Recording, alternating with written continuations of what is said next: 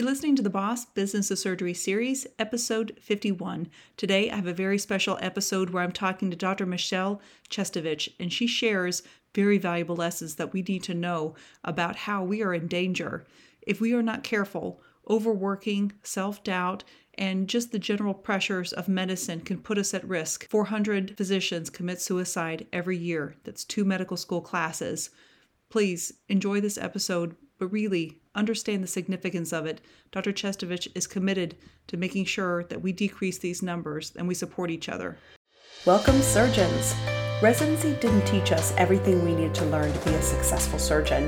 While we spent our time caring for patients and learning how to operate, we didn't learn how to advocate for ourselves or navigate our career. I'm your host, Dr. Amy Vertrees. I'm a general surgeon, certified coach, and founder of the Boss Business of Surgery series.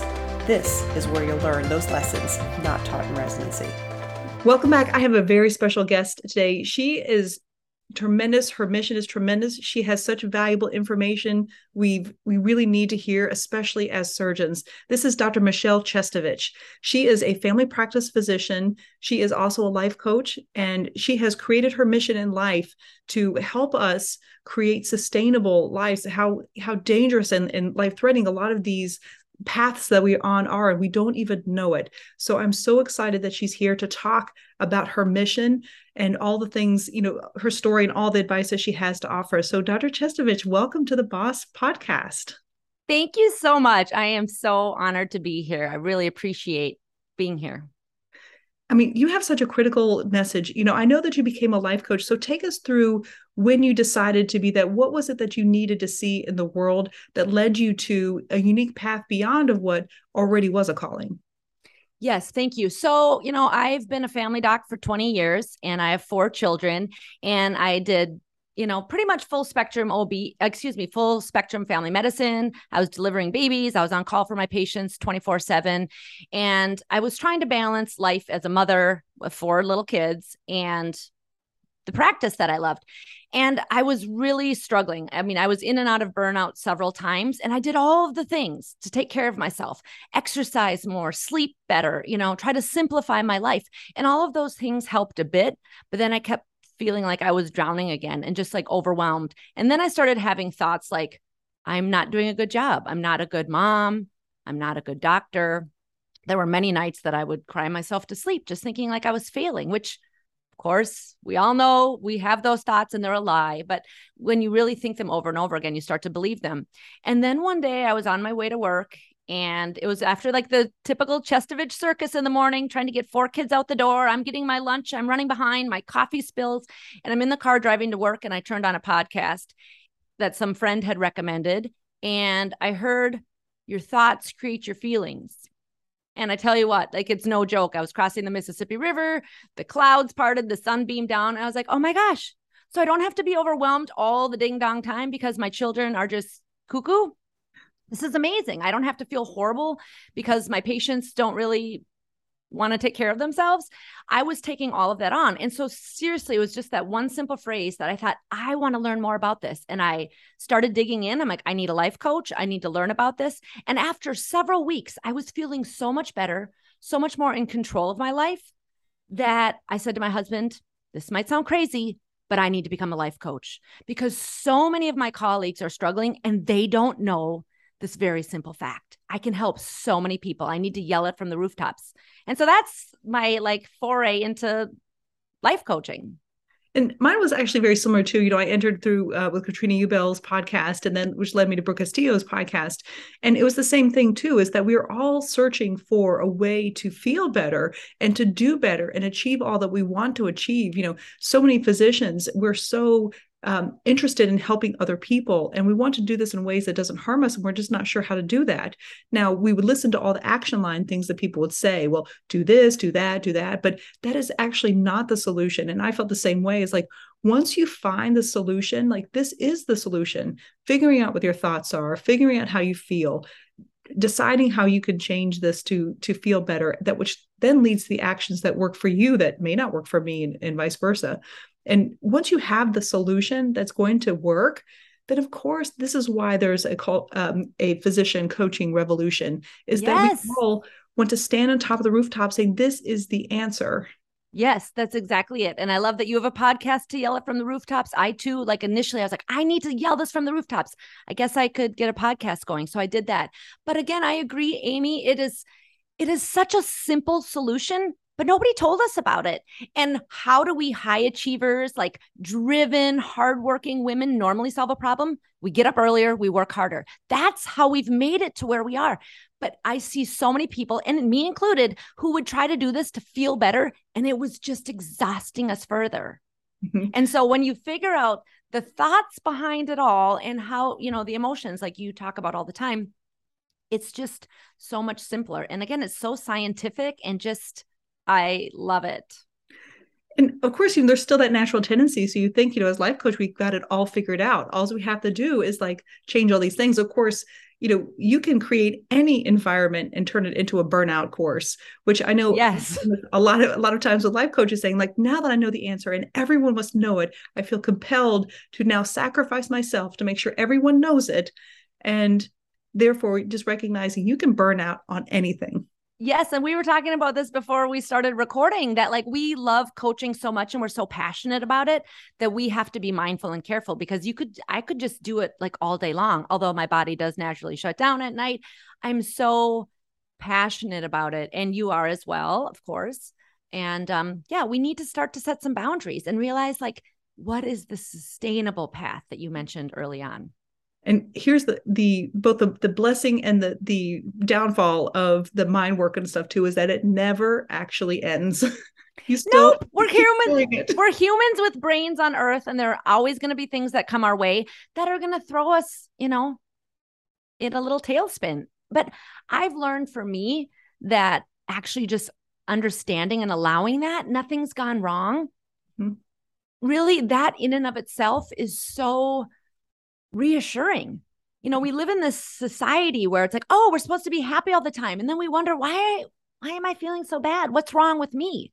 No, yeah. people, we're humans. There are days that are going to be harder than others. Even with coaching, there are days that are going to be harder than others. And that's okay absolutely. And uh, I, we were just talking to uh, sasha shillcutt about her brave boundaries and you know she's talked about creating white space into our calendars about all these things that come up because the problem is is that we could pack our days with all these things assuming that we can now control everything that we have. And then here we go are thrown with something that adds a little bit to our already full pile that tips it over. Yes. And one of my favorite lines is we are human. We mm. are amazing high achieving women and yet we're human.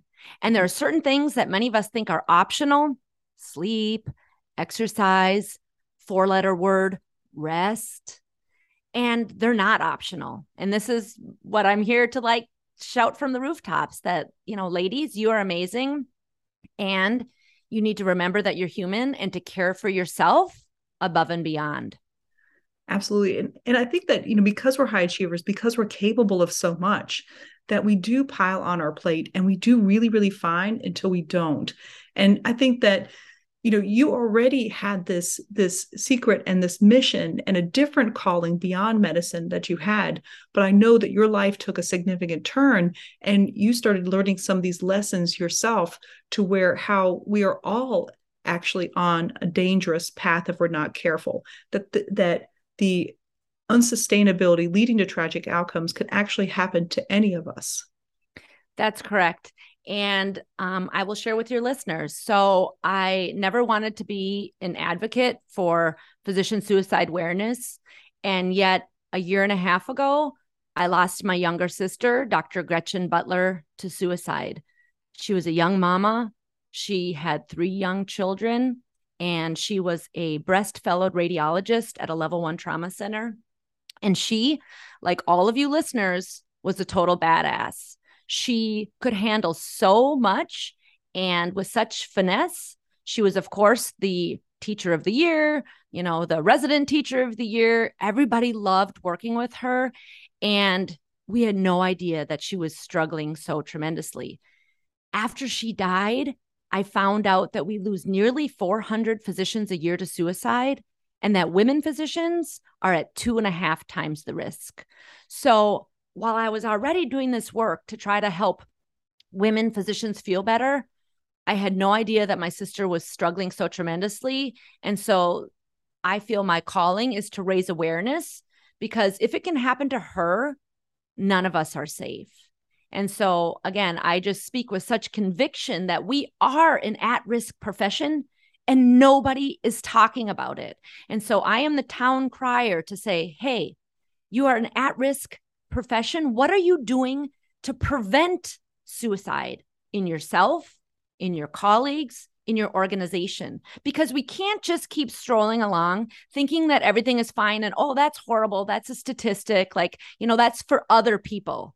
Because I'll tell you what, my sister did not know that this was coming. She was just a hard worker, a dedicated worker who just was exhausted. We can speak a little bit more about that, but she was exhausted, overwhelmed, and her brain just said, enough. And if you wouldn't mind speaking of the circumstances that led up to this, because quite honestly, I recognized in her story, this could have happened to me. There's no question about it. You know, like every single event that, that you described or that you will describe um, has happened individually. And if these individual things that we all experienced happened at once, this could literally happen to any of us. And for the fact that you mentioned, you know, was it 400 a year? That's like a medical school class. I remember you it's mentioned like two medical two, school two medical classes. school classes. Yeah. So the the amount that we lose, um, you know, of of people and humans that are really just trying to do the best.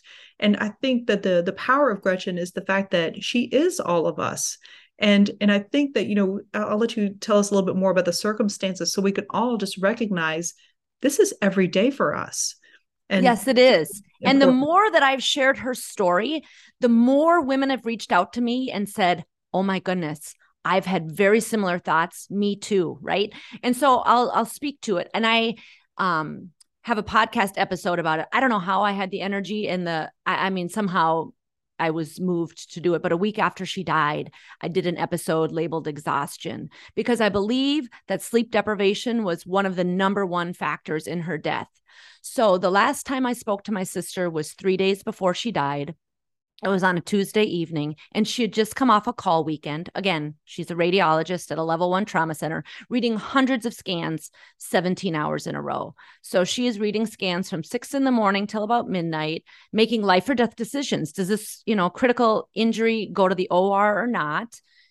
And she was very dedicated um, and did an excellent job. The emergency room doctors, as an aside, always loved it when they were on with Gretchen because they knew it was going to be a great shift because she was that awesome of a physician that she would immediately pick up the phone and call them. But I digress. So she was exhausted. She worked 17 hours in a row. She had an 18 month old who then would often, you know, like sense her wrapping up her uh, day and would wake up and she would be spending time with him for a little bit. So she was literally getting a few hours of sleep because, of course, you know, all of your listeners know that when you're coming off a very adrenaline filled shift, you can't just fall asleep, take some time to unwind, you're caffeinating, all that sort of thing. So she got a few hours of sleep, repeated it the next day. So over the course of the weekend, she worked over 36 hours. And on Monday, she was overly tired and exhausted and couldn't sleep. And so she, like many other mamas who are home, like take care of business around the house, right? Make her family a meal, all of that. So I talked to her on Tuesday and she had just, you know, done another day of work and she said, I am so sick, tired. I have a headache. I'm nauseous.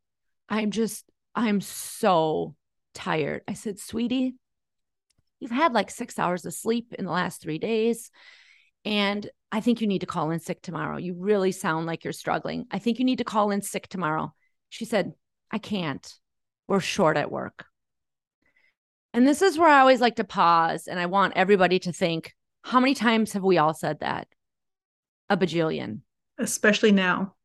Especially now, because we are short at work.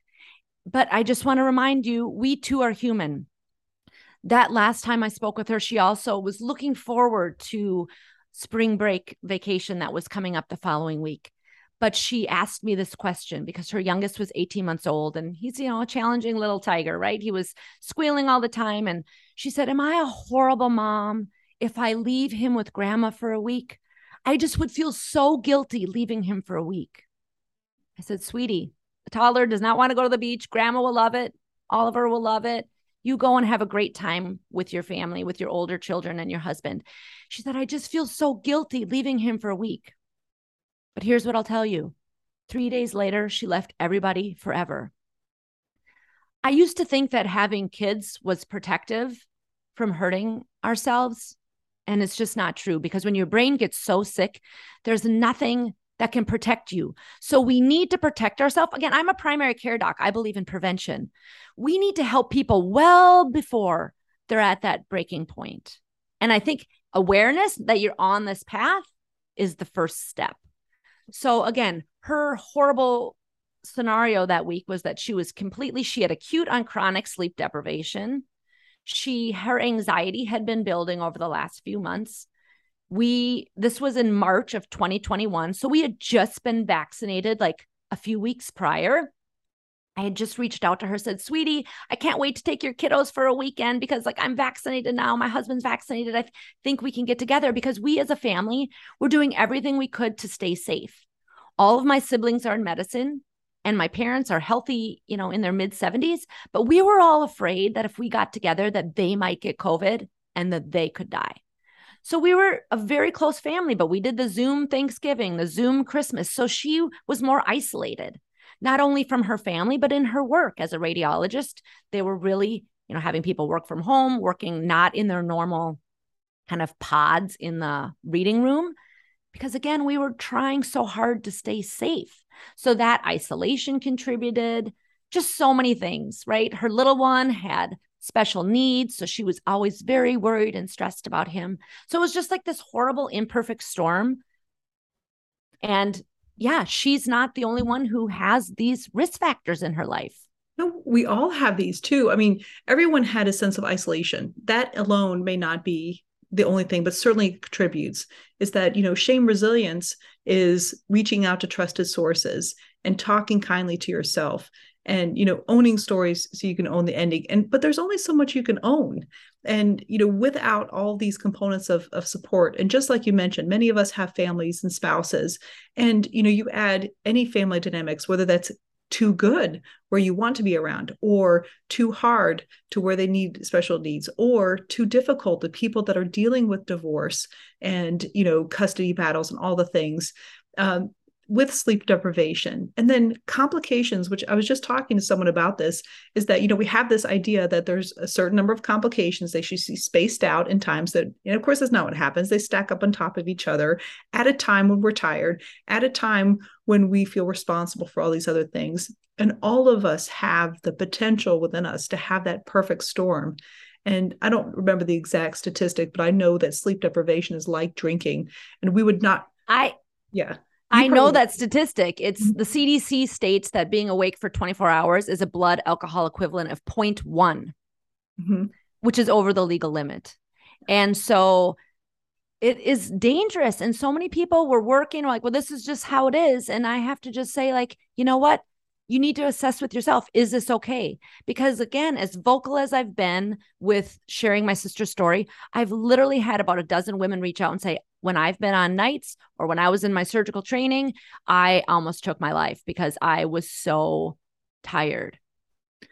And I think that the more that we've talked about it, and you, of course, been a huge leader in us sharing a lot of these stories, um, because there's, of course, a stigma of of mental health is that we're not supposed to talk about it because then you have to put it on your records and you have to put on every credentialing and and and all these things. And so, speak to us a little bit about how you see that changing a little bit in the landscape of medicine?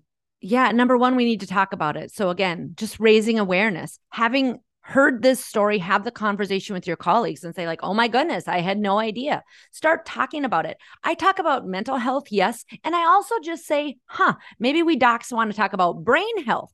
We wear red in the month of October for heart health, right? We women are, you know, anyway, at risk for cardiac disease and yet we're trying to like again raise awareness about that so like why are we not talking about brain health i'm an athlete when i get injured i'm talking to my friends like who's the best physical therapist for this which what should i try now right because my body just keeps giving me opportunities to try new things to to feel better. But like, why are we not talking about our brain? Because again, there is a stigma and we need to stop the stigma. I talk about that all the time. Our brains run the show. It was like my sister had a brain aneurysm, right? Like she was going along fine. She was struggling, but managing. And then all of a sudden, something snapped like a brain aneurysm. Mm-hmm. And so we need to talk about the fact that when our brains get too stressed, this can happen. And it really starts with just talking about it.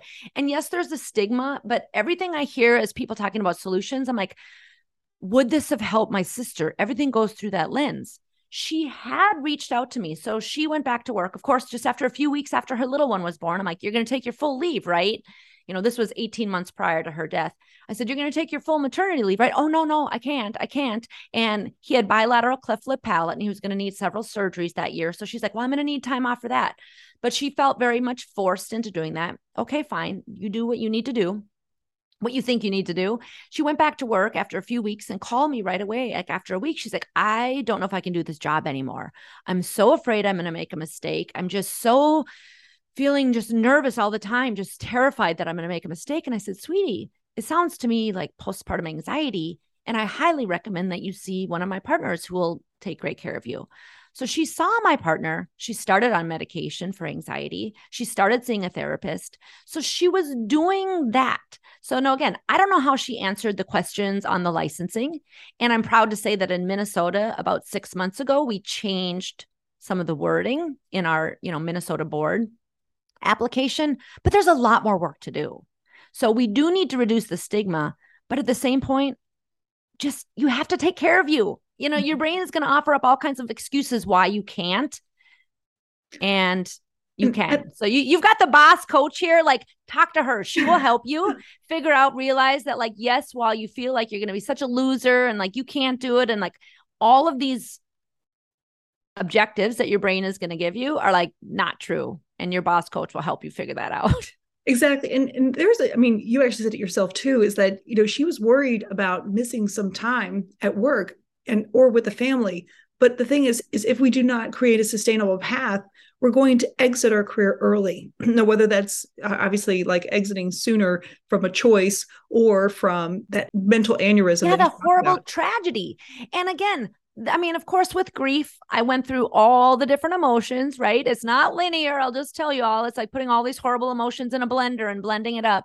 But what I'll tell you is at one point I raged and I was so angry at Gretchen. And I was like, God darn it, why don't you just, and again, I'm not sure that a day off of sleep would have solved the problem, but just overall changing that mindset of like, well, I have to do everything for everybody but I would rage and say, like, you couldn't take one day off. You know what? They had to change the whole call, call schedule for the rest of the year.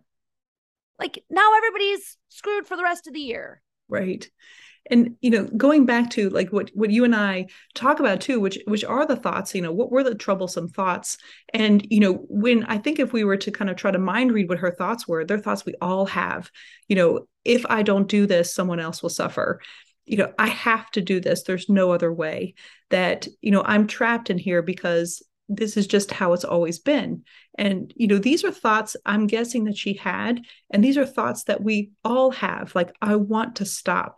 I need to stop but i can't stop. Yeah and- it's that feeling trapped that i always you know my hackles ri- raise a little bit right? Like when people feel trapped i'm like okay wait we need to talk about this. You're never trapped, right? Mm-hmm. Because we become like caged animals. And then again, our brain starts to just spin in it like, I don't see a way out. It's never going to get better. I'm not any good at this. And we just start to swirl. And I just want all the listeners to know that you're never trapped. There is always a way.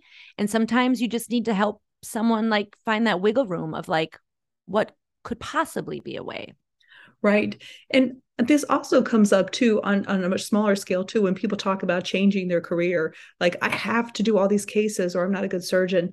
And you know i started asking myself some interesting questions of like well just how many colon surgeries do i have to have to feel good enough?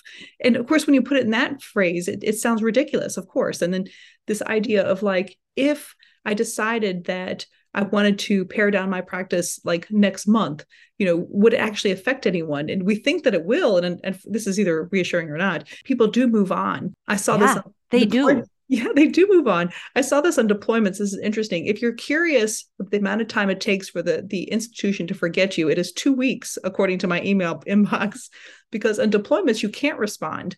I talked with several of my colleagues about this. It's about two weeks that the emails for requests for information stop. That's about the amount of your life expectancy at work is two weeks. yeah. I mean, which is like heartbreaking and reassuring because, again, we are very important. But you know what? You're even who you're even more important for than your organization the people in your life that love you. Exactly. And i think sometimes we you know do that second rate. Like we if we ask people like what are your values? Most of us say like oh my family. Of course my family.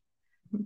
but like let's take a look at where you're putting your time and effort and energy and is it aligning with your values? Now i get it. Like we have jobs and careers and like that takes you know a fair amount of time. And yet there are small decisions that we make all the time and i think sometimes to run it through that like value checklist can be helpful I was going to ask you that the next step is obviously okay. Now, you know, we've created this compelling um, argument to say that we're all at risk for this because it's absolutely true. There's, it's unquestionably true. So, where do you take the person who comes in front of you and says, you know, I don't know where to go now? Where would yeah. you tell them to go? Well, I just number one say, okay, this is nothing's gone wrong that you're feeling this way. We've been socialized as women and particularly women in medicine to like do everything to perform, to like go above and beyond to prove ourselves. So, like, that just makes sense. We often feel guilty taking time for ourselves. So, we unravel that a little bit and just say, like, okay, if you want to live this amazing long life and career as a physician, and if you're a mother as a mother, like, what's that going to look like on this current trajectory?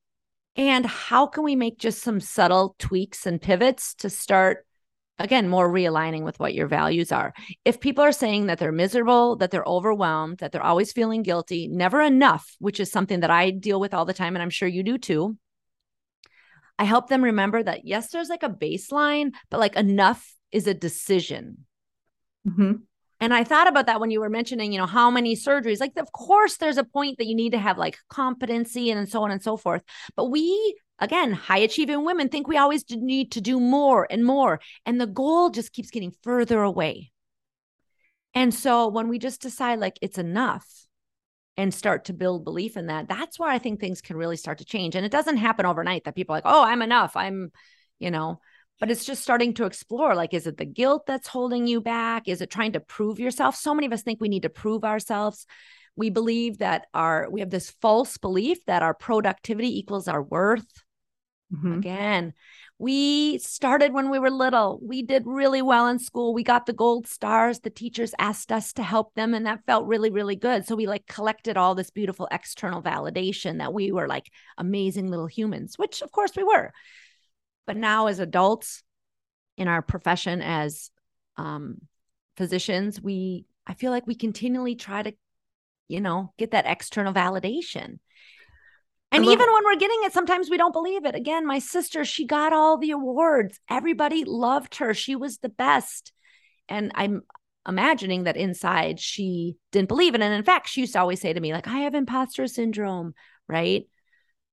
So it goes down to the idea that we don't know what people are thinking you know we know what we're thinking um, or at least we try to know what we're thinking a lot of times we don't it's getting down to that thought because a lot of us don't realize that the reason that we're getting up and the actions that we're doing come from this idea that we're not enough yes. Um, and so I always try to, to advise people to try to answer that question. First, hear the question in the first place is like, like this isn't enough. And like, what if you answer that and say, this is enough? Or yeah, and what is enough? I love asking people that. What is enough? When are you going to feel satisfied as a mother that you've done a great job today? Mm-hmm. Like if you read 10 books to your child, if you made a homemade meal and read five books, like what's the answer? For most of us, we're like, yeah, I don't really know. Yeah. When are you going to be enough as a physician? When every single patient gives you a five star rating? Like, okay, well, that's probably never going to happen. So, how about we come up with some other metrics? I agree. And I think that I 100% agree with it. It's a decision. We decide this is enough. And then the, the measure of success and the ability to really truly believe that's enough is our ability to manage the negative emotions that come up because they will. Yeah. The overwhelm, the uncertainty, the um, inadequacy, all of those feelings are going to come up. And it's recognizing that we can expect them that they they don't actually have to make us do anything. We could just sit with them and say, "Well, isn't that interesting? I feel like yeah. not enough. I wonder Here when I am feeling inadequate again. Oh, hello, old friend." exactly. Like, of course, I'm going to feel inadequate because no one has decided how much is enough. So maybe I just have to figure out how much is enough. Yeah, and my brain just is swirling in this little, you know, spin cycle of yeah inadequacy. And again i always then tell people like yeah we can allow it and then give ourselves compassion like oh yeah this is part of being human feeling this way like nothing's gone wrong. It's not really true and again i'm sure you talk to your listeners about this all the time. Just because we have a thought and it feels really true doesn't mean that it is. It just means we've thought it again and again. So it's no wonder that we've got these very well worn you know myelinated paths to certain emotions that make us feel horrible Exactly. And I think that, you know, this kind of transitions a little bit into the idea of coaching. You'd have to be living on a rock not to see it now because there's now hundreds of physician coaches. And I think it comes from the absolute sincerity of those of us who have heard it, feel a calling, and, you know, leaders create more leaders. And this is why we have this coaching revolution. And yes, thank goodness. I am so grateful. When I became certified three years ago, you know, I knew of like a dozen or two other physician coaches, and now there are hundreds. And this is such good news because every physician deserves a coach, and we're learning more and more. So, like, anecdotally, I knew it helped me. I know it helps my clients feel so much better. But now we've got proof, right? Like, we, you know, um, scientists, physician folks like to see you know the proof in the research right?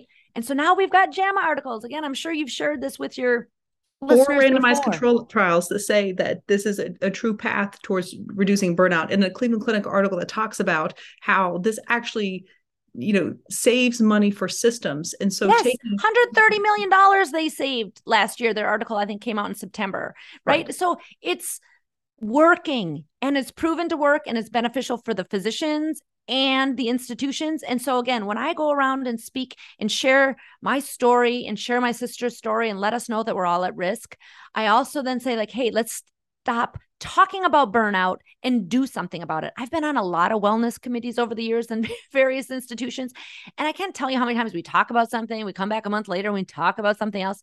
And I, at this point, I just want to stop my foot and say, okay, we have a proven solution for burnout, so let's get after it. I really believe that in a few years, I hope and pray, and I'm doing work, and so my colleagues are as well, that it's going to be unconscionable for organizations to not offer coaching for all of their staff. I long to see the day where they say, Welcome to our organization. Here's your badge, here's your parking card, and here is your coach that you're going to be or therapist that you'll be dealing or working with, you know, every other week or something like that. Because not only do we have all these struggles and imposter syndrome and inadequacy that we have as humans, but in medicine, I think we often forget we deal with trauma. and whoever helps us learn how to process the trauma? Nobody. I completely agree because we all are products of our environment. And, you know, especially with surgical training, you know, been particularly um, I don't think that we really recognize it as a trauma, but you certainly see the trauma responses. You know, I see the people who are very suspicious of bringing anything up because everything is suspect. Um, and there's, it's just built in the fact that, you know, when we've been harmed along the way, that, you know, we kind of create this defensive mode that this is how we're interacting with the world is that we had to find a way to defend ourselves, to protect ourselves. And, you know, finding a way to be safe in our workplace you know mentally safe but being able to interact with others of the ability to be wrong and the ability to um, you know really find worth in yourself and all those things are things that we were not really taught how to do. So we've been at the mercy of someone else telling us these things. And i think for me because i was going to ask you this question but i'll answer it first. Uh, for me i think what coaching does is provides us the ability to be our own compass to to be able to determine what we think is correct and not and to be able to interact in the world with people who are also maybe under um, these defensive modes and find ways to influence them by us feeling reassured and channeling the the emotions that I find most useful of certainty, especially as a surgeon. You don't have to know the right answers, but you have to be certain about what you have to offer. And you know, curiosity and gratitude. I think those three things will like get me through any situation. And finding ways that when I embrace these, then I act in ways that offer to other people so that they can actually start uh, working ways that make them feel safe. And this is how we create this sort of exponential safety in the workplace. I think that's absolutely beautiful. I agree that I think um, coaching, I always say, like, it's an inside job to feel better. So many of us look externally for other validation or like the perfect day, you know, the perfect patients, the perfect surgeries, the perfect family situation in order to feel good. And I'm telling you what, those stars don't often align. They sometimes do, and you get lucky and you feel real good. But coaching provides you the tools to fan that internal flame and make your own internal strength so much better. So, with certainty, right? And just being able to know, hey, I can handle no matter what. And even if I don't know exactly what to do, I know who to call, right? And so, I agree that that's like my favorite thing. I give people the tools to be confident that no matter what the situation in their life, they've got it and they can feel good about it. And then that strength and confidence ripples out and we accept the people in our life because we don't have to get defensive when a patient gets upset about something. We can just meet them and have acceptance that they're a human and they're struggling. And it just, we feel calmer. Our energy ripples out to them. They feel calmer because we're not getting defensive and like, you know, in attack mode. We don't mean to do that as physicians, but sometimes we get that way and our patients feel that energy. So it's just such a simpler, I don't mean to use the word simple, but just like a calmer, more clarity rounded way to go through life like we and the more we do the work the more i talk about like the roots of our tree and our strength are stronger and so we don't get swayed so much by what's going on around us like right if we have real shallow roots like i think i'm okay i think i'm enough. I think i'm an okay surgeon. Um when people say things around us or events happen, mistakes happen because of course they do, that we really feel like we're swaying and the stronger our roots that's a weird analogy that i'm using but it works for oh, me I mean, right now today no that actually that, does because yeah. then we're not so swayed. We just stand tall knowing like yep mistakes happen and this is expected and this is how we're going to move forward. It doesn't mean that i'm a bad surgeon. It means that these things happen I see that as a tree waiting for a strong wind to take them out. Yes. And knows medicine is full of strong winds. Yes, there sure are a lot of strong winds every day. Because everyone's curious about a coach, and now because I see them everywhere, you know, what would you advise someone on how to find a coach for them? Yeah. I really believe in like what feels right so i mean you know kind of intuition you know if your listeners are listening to you and they resonate with you because you're a surgeon they're surgeons i mean yeah look into working together. That's that's sort of how i do it because here's what i'll tell you. Your brain's going to tell you because again we're physicians and we've trained ourselves to get the straight a's that there's a right answer and a wrong answer. Black or white thinkers. That's not the case with coaching. If someone resonates with you they're going to be able to help you is my philosophy. Now, obviously, if you get started with someone, you're like, wow, this is not working out. Obviously, get the heck out of there. But like, listen to your gut.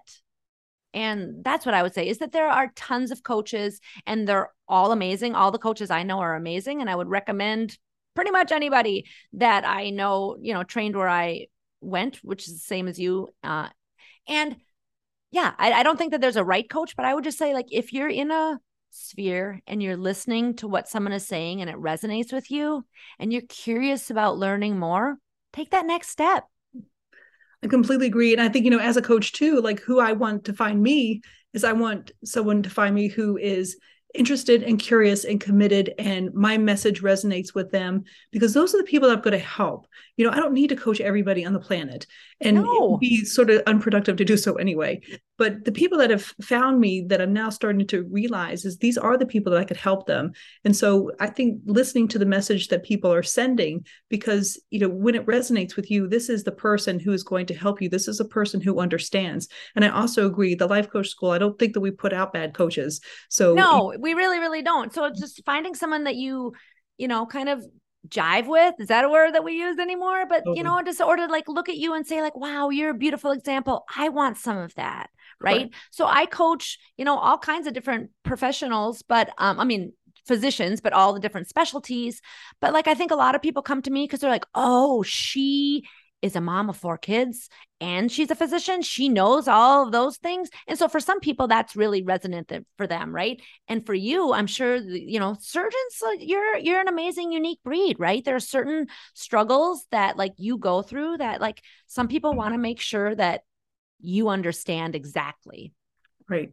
And the key though is really um, the internal thoughts that we have. So a you know any good coach is going to be able to pull out your thoughts and not tell you what to do. This is not advice. This is not like a basketball coach. I mean, we're not going to tell you how to shoot, but that's you know, correct. They do offer some mindset things as well, but really it's like what are what are the things that are going to uniquely serve you? What are the thoughts that are troubling you? Because that's going to be different for everyone, which means that the solution is within us.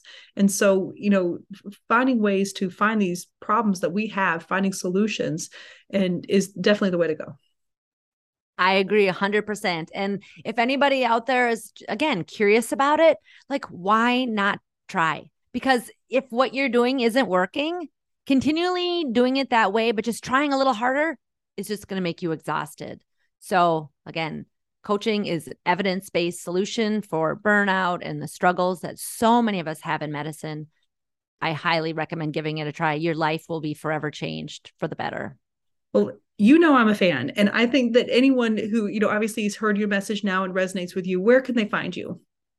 I have a website, www.mamadoclifecoach.com. I'm also on Instagram, Mamadoc Life Coach, and I have a podcast. So, like, you're listening to the Boss podcast. That's pretty amazing and awesome. But if you want little 10 minute pearls every week, I have a podcast called Remind Yourself. I, I would completely advocate for that podcast too. I mean, and obviously for you, you have so much to offer everyone, and so we'll make sure that that they have ways to connect with you as well. So, Dr. Chestovich, thank you so much for coming on and sharing all of this. Your important message. Um, I'm sure this is going to resonate with a lot of us, especially don't realize that we need to be paying attention to this because we are literally all at risk. Uh, yes. So I really appreciate you coming on and sharing your your mission with us, and uh, you know we'll continue to elevate your mission as well. Thank you so much. I appreciate you amplifying the message and to all you amazing surgeons out there. Please take care of you. For more information on the Boss Business of Surgery series, go to bosssurgery.com.